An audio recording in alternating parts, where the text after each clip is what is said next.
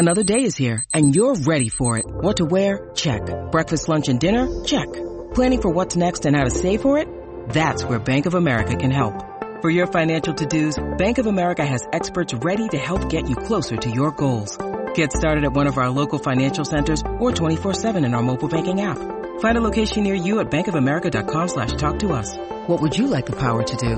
Mobile banking requires downloading the app and is only available for select devices. Message and data rates may apply. Bank of America and a member FDIC. It's only a kick.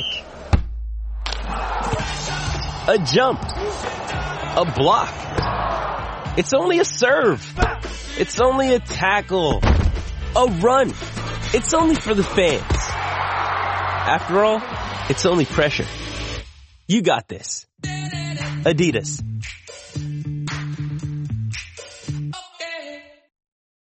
When you need mealtime inspiration, it's worth shopping Kroger, where you'll find over 30,000 mouth-watering choices that excite your inner foodie. And no matter what tasty choice you make, you'll enjoy our everyday low prices, plus extra ways to save, like digital coupons worth over $600 each week. You can also save up to $1 off per gallon at the pump with fuel points. More savings and more inspiring flavors make shopping Kroger worth it every time. Kroger, fresh for everyone. Fuel restrictions apply.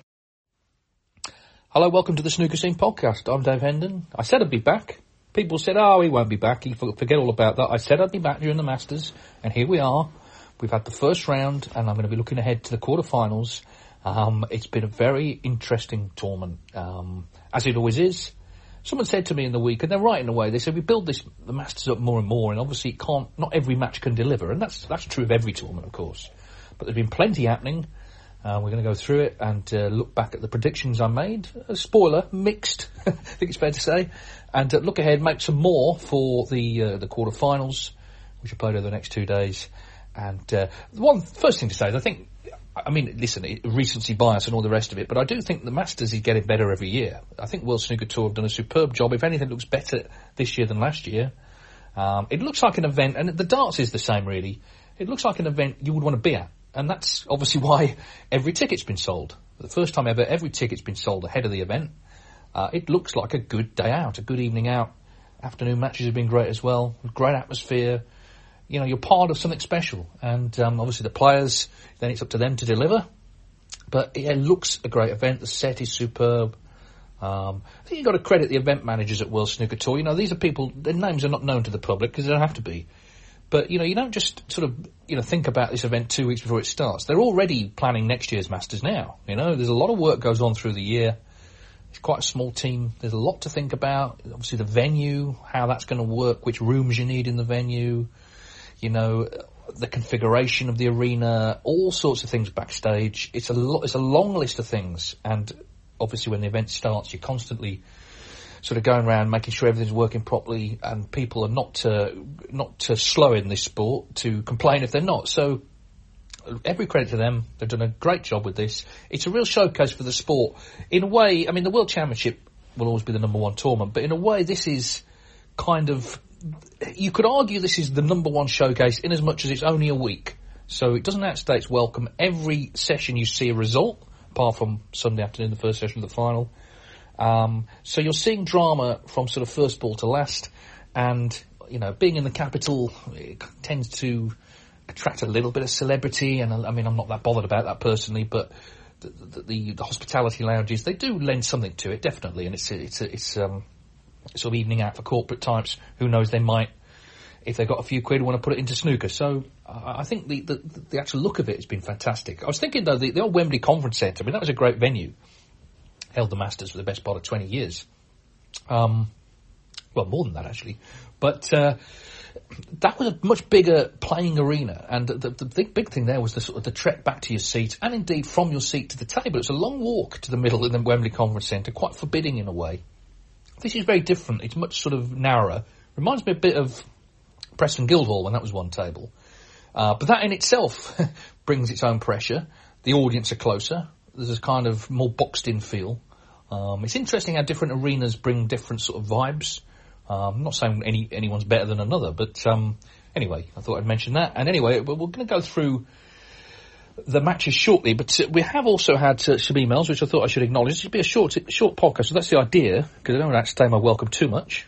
People would be saying, well, yeah, you've been here eight years. But anyway, um, we're going to go through some of the emails. Firstly, Mark Williams, not that one. Um, and, you know, we like a bit of positivity. And he says, Happy New Year to you. Let's hope 2024 brings just as much excitement and enjoyment from snooker, the same as what we've been spoiled with lately. Whilst I'm currently working on a night shift and downloading Stephen Hendry's latest Snooker Club podcast with guest Stephen Fry to listen to on the drive home, I was thinking what a great variety of snooker podcasts, YouTube, channels, Instagram pages are available, not to mention the coverage shown by terrestrial and pay-per-view TV. There really is something for everyone, from the casual viewer to the die-hard fan, I'd encourage everyone to check out these any of these if they haven't before. There's so much out there now. The biggest problem I have is finding the time to watch and listen to it all. It's fantastic all this material is out there each week, and I certainly agree with you that the sport is thriving. Of late, we've been spoilt with some great events from the UK Championship, Scottish Open, various qualifiers, and now the Masters, which just saw Ding make a maximum and a great performance by Ronnie. It's going to be a week of little sleep for me, working nights, getting up early for the afternoon match, and then hopefully finding time to watch the evening match or at least keep tabs on it. All worth it, though, to see the greats in action. Apologies as there isn't really any substance to this email. Well, it's never stopped anyone else, Mark, to be fair. But uh, anyway, he says, uh, it's half three in the morning and I was checking out the overhauled WST website and trawling the streets of Sheffield on Google Street View, getting ready for April. And I was thinking about all the new ways available to fans to fuel their interest in snooker and the positive outlook with more tournaments, enhanced ticket sales, and I've heard some positive interviews lately with Steve Dawson, Barry and Eddie Hearn. Here's a big cheer to snooker for 2024 and beyond. Cheers, all the best, and the same sentiments to the Snooker Scene podcast and the work you put into it. How about that, Mark? In the middle of the night, you know, most people if they get up at four in the morning, they sort of, you know, wonder wonder what's going on. But Mark has uh, has come out with that uh, terrific. Um, well, it's not polemic; it's the opposite of that, isn't it? But um, uh, uh, tribute, I guess, to the sport, which is great. I mean, you're right about the content; that, that has increased. I think these things are kind of symbiotic, aren't they? You know, the, the more the more people go to tournaments the more people watch tournaments on TV, the more other stuff is going to crop up. And just this week, uh, the WPBSA podcast has launched. I said it would be niche if you've listened to it. I think you'd agree. Michael McMullen interviewed uh, Fergal O'Brien and Shaun Murphy about the 2001 Masters. So their their sort of plan is to go through uh, different sort of torments in the past and, and, and put them in a historical context. All very good. Um, and yes, Stephen Fry, um, it's a good booking that is. You've got to be said. You know, he's a very entertaining character and genuine snooker fan. He, I mean, he was talking about Dave Gilbert's nickname and all that, quite niche stuff. Um, yeah, and you know, you, you, I was going to say you pays your money, you takes your choice, but of course podcasts are free, so you don't pay anything, which is good. I'm glad that all of that stuff around the sport um, helps enhance, hopefully helps enhance people's enjoyment of the sport. And uh, you know, obviously people can be discerning and people can choose what they want to listen to. But anyway, nice, uh, nice email that from Mark, and uh, thank you, Mark, for sending it in, and hope you're enjoying the rest of the tournament. Uh, Colin Johnston, he says just a few random comments and questions, if you don't mind. Firstly, I thought I'd give Fergal O'Brien a shout out for his excellent commentary style. A great addition to the Eurosport team. Obviously, his experience shines through in his commentary as you'd expect. Very insightful with a most pleasing dry wit as well, which maybe I didn't expect. Really good. As you mentioned on the previous edition, it's good to see the newly designed WST website. I do agree that the choice of font isn't to my liking either. Maybe it's for the youth audience. Uh, any word of the shockingly poor app upgrade, as I thought it might have been released at the same time. Uh, I, I, don't know that it has been. I, I, deleted it from my phone a while ago because it was no good. Um, I think it is being upgraded, yes, I, I, think any day soon. The font, I mean, I don't want to get bogged down in the font. I'm sure there's podcasts about font uh, out there which are discussing nothing more. Uh, yeah, I mean, it probably is for the youth market, and fa- fair enough. I just find it that sort of calculator text. I actually find it quite hard to read, but it's only on the headlines. The rest of it's fine. Uh, we can't get bogged down in fonts. Good grief. Uh, Colin says, I really enjoyed the Six Reds tournament in the Far East last time out. Therefore, was disappointed to hear it's been cancelled this year. Any news on the reasons for the cancellation? Whether this is a permanent cancellation of the event, or whether we can hopefully look forward to it maybe returning next year. Thanks again. It's great that us die-hard snooker fans have such a forum we can reach out to to present our views and ask the odd question of. Well, thank you, Colin. Um, yeah, the Six Reds, I was told um, that the reason for the cancellation is it's quite a strange one. There are, I think there are two other World Championships in other sports that are on at that time. and the, uh, the the feeling was that there shouldn't be another one on at the same time in Thailand. So I'm not quite sure what sports they were, but I was told that it clashes with other major events in Thailand. So I don't think it means we'll never see it again. I mean, there was talk of it becoming a ranking event within the sport. I mean, I don't know how far those sort of you know, discussions got. I'm not sure about that personally, but anyway, uh, the fact is it's not on this season, but I suspect it will return. Um, and, and of course on Fergal, I mean, you're absolutely right, a terrific character, and I think he will, I mean, he's, he's announced he's going to retire from playing, which, which, um, is a bit of a turnaround from when he, uh, course famously when he got through Q school, he said, he was asked about retirement, he said, you'll know when I'm, when I've retired, I'll be dead. Um, well, it turns out he is going to stop. I think I can kind of understand that because I know that Fergal, as he's got older, is less keen on travelling. So because the events are back in China, you know, to, to stay on the tour with those big money events, you have to try and qualify for them. A lot of trips over there. Maybe now he's in his fifties, that's not so appealing to him. But Fergal will always be a man of snooker. He'll do coaching and he'll do commentary and he'll just be a good figure in the sport. And uh, as you say, very entertaining character as well. Uh, Parser, right? So thanks for the great podcast. The Christmas special was particularly delightful. Thank you, Paul. So, Just watching Judd Trump beat Kyren Wilson, so this was in the first round of the Masters, I noticed in the seventh frame on the green, Kyren couldn't see the green full ball, was trying to do a thin cut off it. He missed the green three times, but was not warned after the second attempt, and therefore didn't forfeit the frame, surprisingly. To be fair, he confirmed with the referee before his third attempt, and also he lost the frame in the end anyway, so no real harm done. But still curious to know, would you know if the rules have changed, or am I missing something? Keep up the good work, please. I always look forward to new episodes on Mondays. Well, what a what a um, bonus uh, for you, Parser, that this this is now a Thursday edition, which is already longer than I'd intended. I'd intended to do ten minutes, but there already. But anyway, uh, no, the rule hasn't changed. The, yeah, the, you're quite right. This was in the in um, on the green in that frame, in frame seven. What happened was. The, so he missed the green initially. The miss was called, but Judd Trump didn't take it. So Judd Trump didn't ask for the white to be put back. Therefore, that is, that is not counted in the sequence. If, if the player doesn't have the white replaced, it, then it's a new sequence. So then he missed another time, and that was the start of the three miss sequence. So by the time he got down to uh, obviously the third attempt, he would have to hit it. Um, so that that answers that basically. It wasn't part of the sequence because Trump didn't take the miss. Um, but uh, thank you for the email, Parser, and uh, we move on to another rules query. Gavin Power, I hope you're enjoying the Masters. Some great matches so far. I wondered if you could clarify a ruling for me. What would be the protocol in the following scenario? During the early stages of a frame, a player pots a long red and the white follows through towards the pack, then splits open the pack and the white nestles near the centre, entirely surrounded by reds. It's in a position where the player cannot possibly hit a colour, even from a cushion. What happens next? Have you ever seen this happen? I don't think I have seen it happen, Gavin. Um, but my understanding is, and the you know referees out there listening would be ready to really bristle if I get this wrong. But my understanding is you have to play a shot, even though it will be a foul. You have to attempt a shot I imagine that the frame would probably end in a re-rack very soon because obviously the, the, your opponent coming to the table has got the same issue with the cue ball in amongst all the reds. What they're going to do, just tip tap.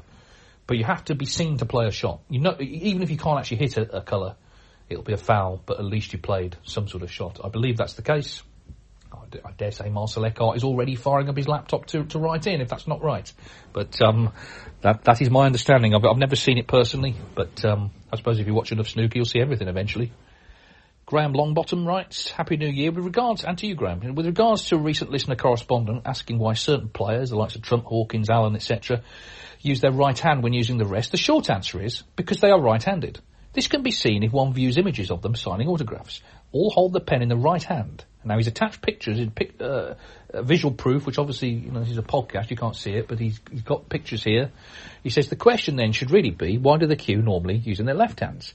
Handedness is not strictly as binary as usually thought, but exists on a spectrum with a significant part of the population displaying mixed handedness, in that they will perform at least some subset tasks with their otherwise non-dominant hand.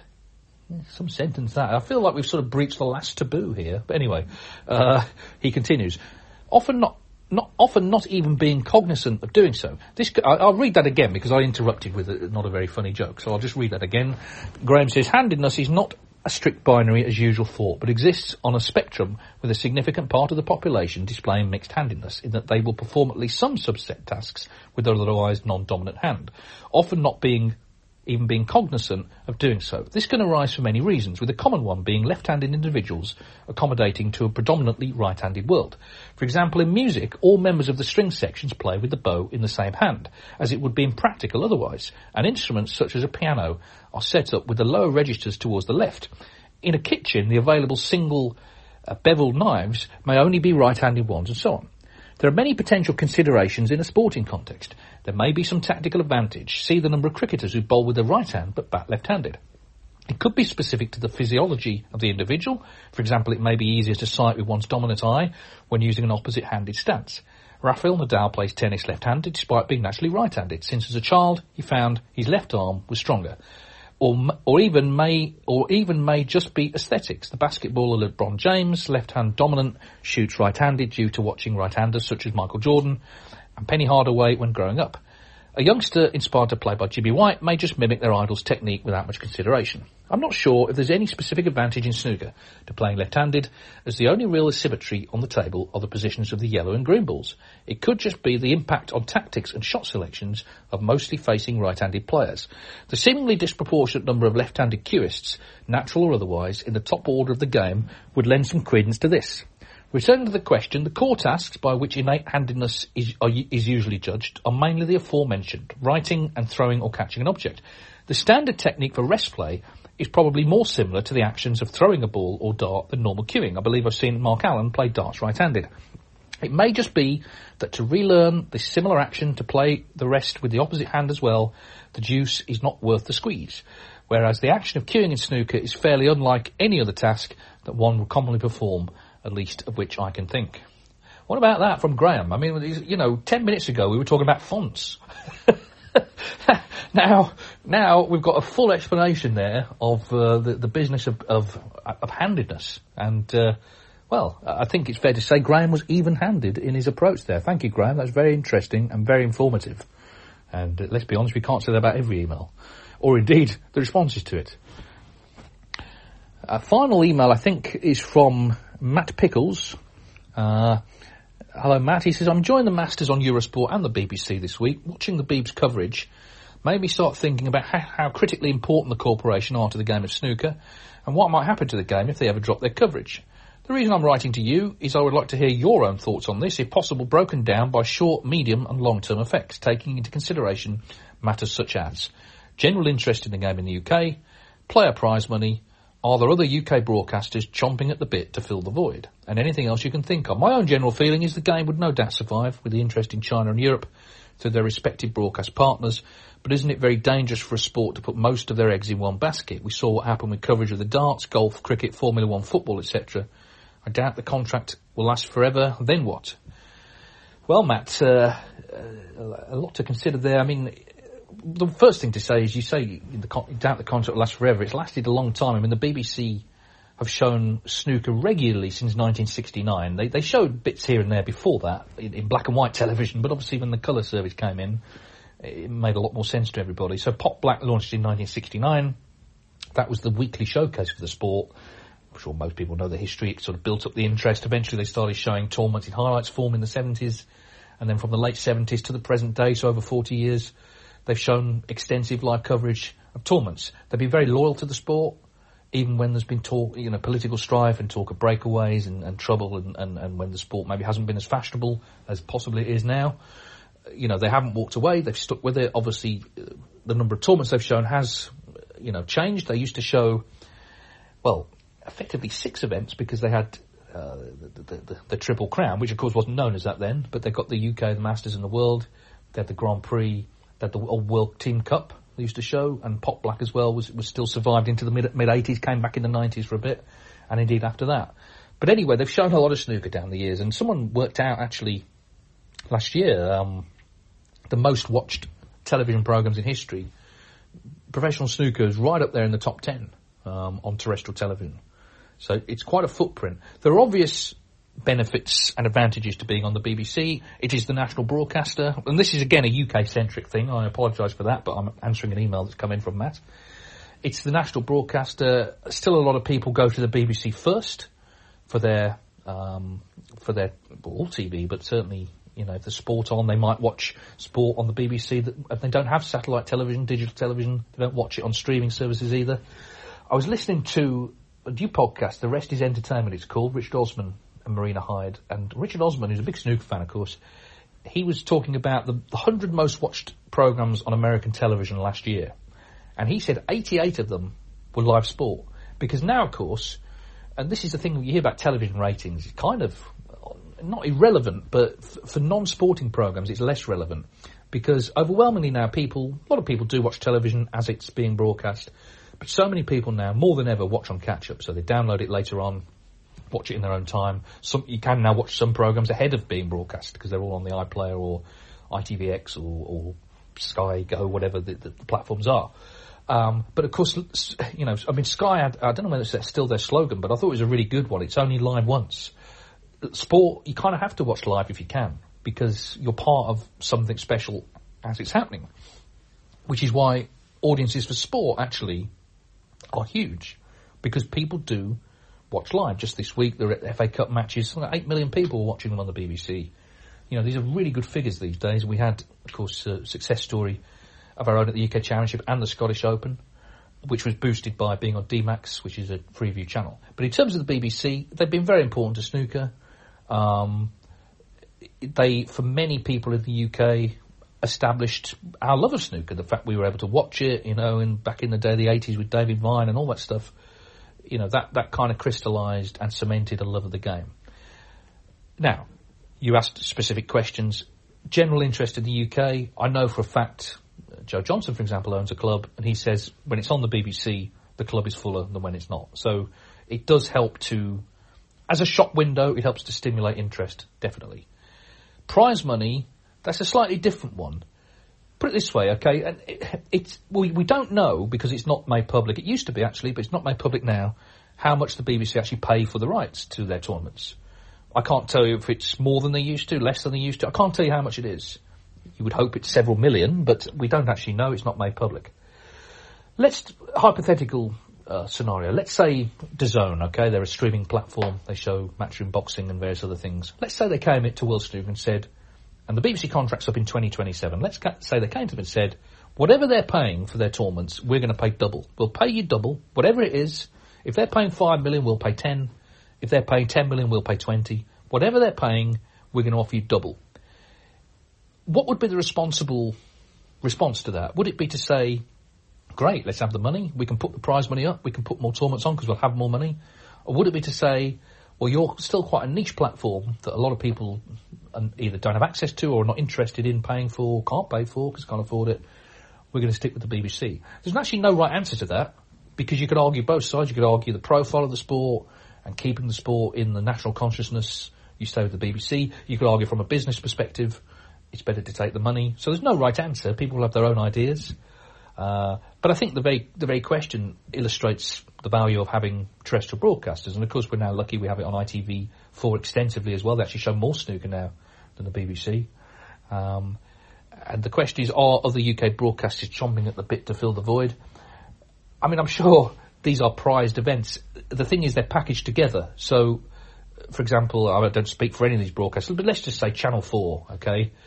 wanted to show the Masters, I'm not sure they would. I'm not sure the, the, the, Triple Crown would be broken up. I think you have to take all three, and, and it may be that for some of the broadcasters, 17 days of one event is less practical because the BBC, one thing they do have is a lot of different channels, whereas obviously most other broadcasters don't, um, and their platforms can't just be saturated with snooker. Um, the, the, BBC, like a lot of national institutions, you know, it has, it, it has its great defenders and its great critics. And really, they're both right. You know, there's a lot of brilliant things about the BBC. It's been a great um, shop window for British culture, culture in general, um, and can do things as a public service broadcaster that commercial channels can't do. It's also, you know, done a lot of things that I think are highly questionable. It's wasted a lot of money on things and it's. I mean, I, I find it a little bit odd, for example, in the in the sphere of podcasting, why the BBC has so many. I mean, it, it seems to be sort of encroaching maybe on the, the, more independent sector. But here's the thing, okay, and, and money always in the end talks, and and practicalities talk. back in the 1980s, Margaret Thatcher, when she was Prime Minister, she was highly suspicious of the BBC she, because, you know, they, she saw impartiality as actually uh, bit people out to get her. And so she brought in a, a broadcasting law which said that 25% of public service broadcasting had to be produced by independent companies, i.e. not within the BBC, they had to tender out to independent companies. Now the snooker because there's so many hours of it, it's perfect for that. That really fills a quota. It's the only reason Snooker Extra exists. That program, the extra two hours at night, goes towards that 25% total quota for the year for independent production. I'm not saying that's the only reason they show snooker, but it's, it's a great help to them. There's so many hours of it, they can actually maintain that quota by showing things like snooker. It's relatively cheap to produce in terms of production costs because there's only one playing area. It's indoors. If you look at golf, there's 18 different playing areas there and and you know they're quite large in in volume. Um, you know, football matches are outdoors. That that brings extra cost. So snooker's relatively cheap. It's very popular, and it's done good business for them. And let's be honest, the BBC have lost a lot of other sport over the years. They've got a high profile, highly prized set of events there. I'd be surprised if they didn't carry on showing them. And World Snooker Tour have got a very close relationship with them, always have done, and I'm sure want to maintain it. Um, so I hope that answers in some way your question or your set of questions. Anyway, this is a very long uh, podcast now. It wasn't meant to be this long. Um, this is what happens when you just talk to yourself. Uh, so let's go back over the matches we've seen, and they've been some uh, fascinating ones so far because we started uh, on Sunday afternoon. Luca Brecel, Jack Lisowski. I made two predictions about this match. I said that uh, I said Luca. I said it would be six five, and Luca would win. Well, it wasn't. It was six two to Jack. I thought he played very well.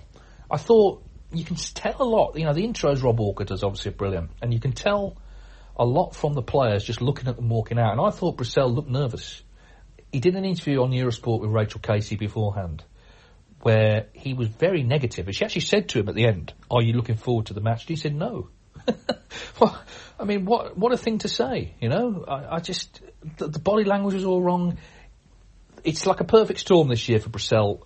He's been celebrating being world champion, good luck to him, absolutely. But because of that, his mind has not been fully focused on his game. He's been travelling, he's been enjoying himself, he's lost sharpness where other players are sharp, and also he's got a target on his back, he's world champion, people want to beat him, he's a good scalp. You put all that together, he's under pressure, and of course the more matches he loses, the more pressure he'll be under. I felt maybe the Masters would inspire him, but the minute I saw that interview, I kind of knew that he was in trouble. Of course, so much of it is on the other player as well. And I thought Jack was brilliant. I thought he's compared to when he started there at that tournament when he looked overawed and looked nervous. I thought he came out, he looked confident, he played his natural game. He seemed to take just a few extra seconds on a few shots, and that's been, in a way, the problem for him, just rushing in a little bit at times and, and getting ahead of himself. He's working now with Lee Walker, former professional, of course, former world seniors champion coach to Mark Williams, and uh, he's instilled a few things in him. He's another wise. We were talking about Fergal earlier. Lee Walker's another wise owl of the sport.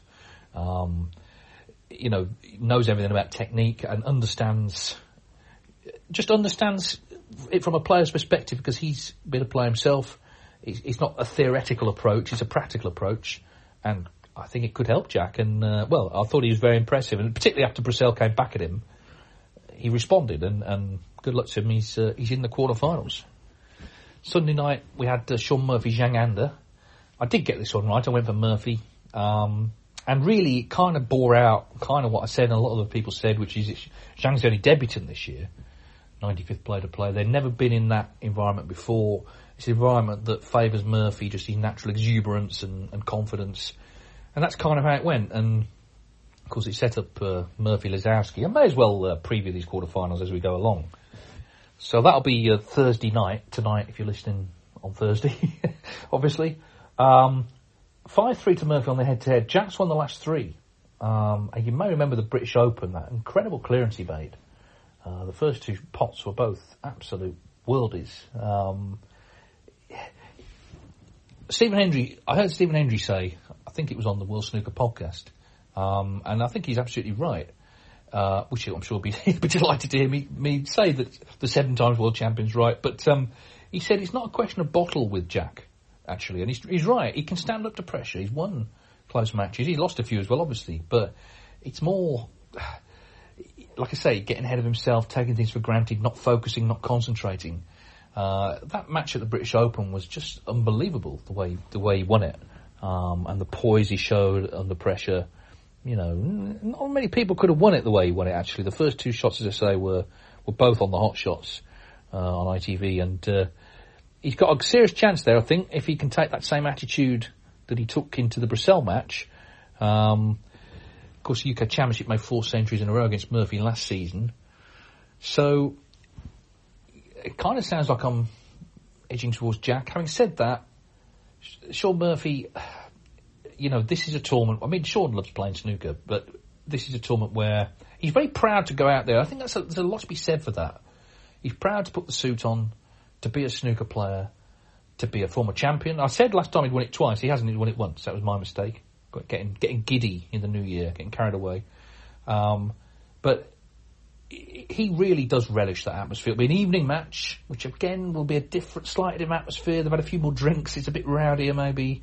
So I am going to slightly tip the balance towards Murphy there. Maybe not much in it, about six four possibly. Um, I like what I've seen from Jack so far, but I'm going to just slightly, and it is slightly, but I'm going to slightly tip the balance towards uh, Shaun Murphy. Uh, as I said last time, no wagering. It's just for fun.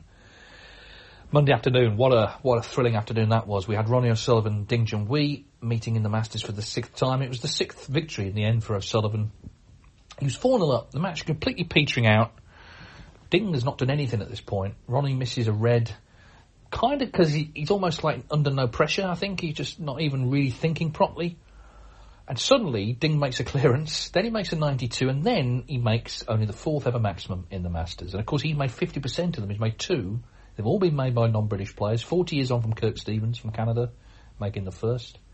The thing about that one was, that was against Jimmy White in uh, the semi-finals. There's two things to say about that. Well, two things I'm going to say about it. You've heard of the Mandela effect. This is where people believe they heard of the death of Nelson Mandela actually years before he was actually dead. And there's a little bit of that in this. There's so many people who claim to have seen that live on TV. It wasn't live. it wasn't live. It was shown, like most things that in those days, in highlights form. You'd have seen it live if you were there. But here's the other thing about it. It's on YouTube. And after Kirk makes the break, the sponsor comes out makes a speech because it was so rare. It was only the third 147 ever made in professional competition. Stops play and makes a speech. Uh, that didn't happen this time. Uh, Ding, of course, made the second in 2007. Marco Hong Kong, the third in 2015. But uh, China's great Ding Junhui making another maximum um, of course, now this Triple Crown bonus thing, if he makes one at the World Championship, which is not out of the question by any means, he'll certainly be going for it, I suspect, he'll get 147,000. We'll see whether anyone else makes one or not, but, um, yeah, brilliant. It was a great break. So anyway, got back to 4-3, but Ronnie responded well and got the match won 6-3. I was interested in what he had to say afterwards. You don't always kind of take it seriously, but I actually thought what he said was right. The thing about Ronnie O'Sullivan is he's why is he so great? Well, so many people say it's his cue ball control. His cue ball is better than anyone else's, basically.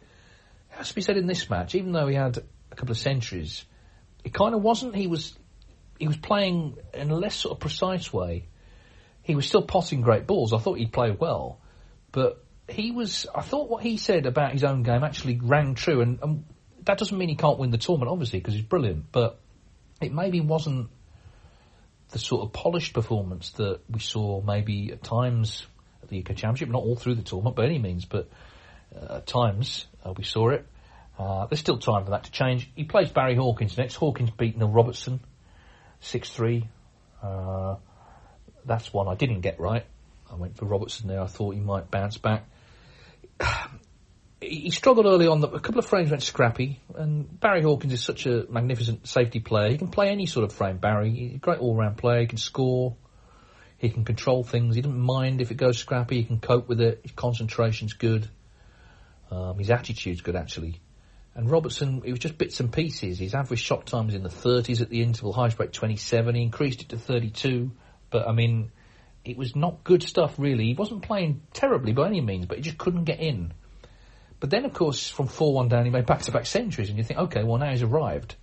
Pressure's on Hawkins to stand up to it, and he did. He made a 69 break, and he won the last as well. So, disappointment for Robertson. Um, There are flashes there of good form, but I suppose in retrospect you could argue, and, and you, you know, you put any narrative onto anything once it's happened, and that, that that's what happens all the time in sport.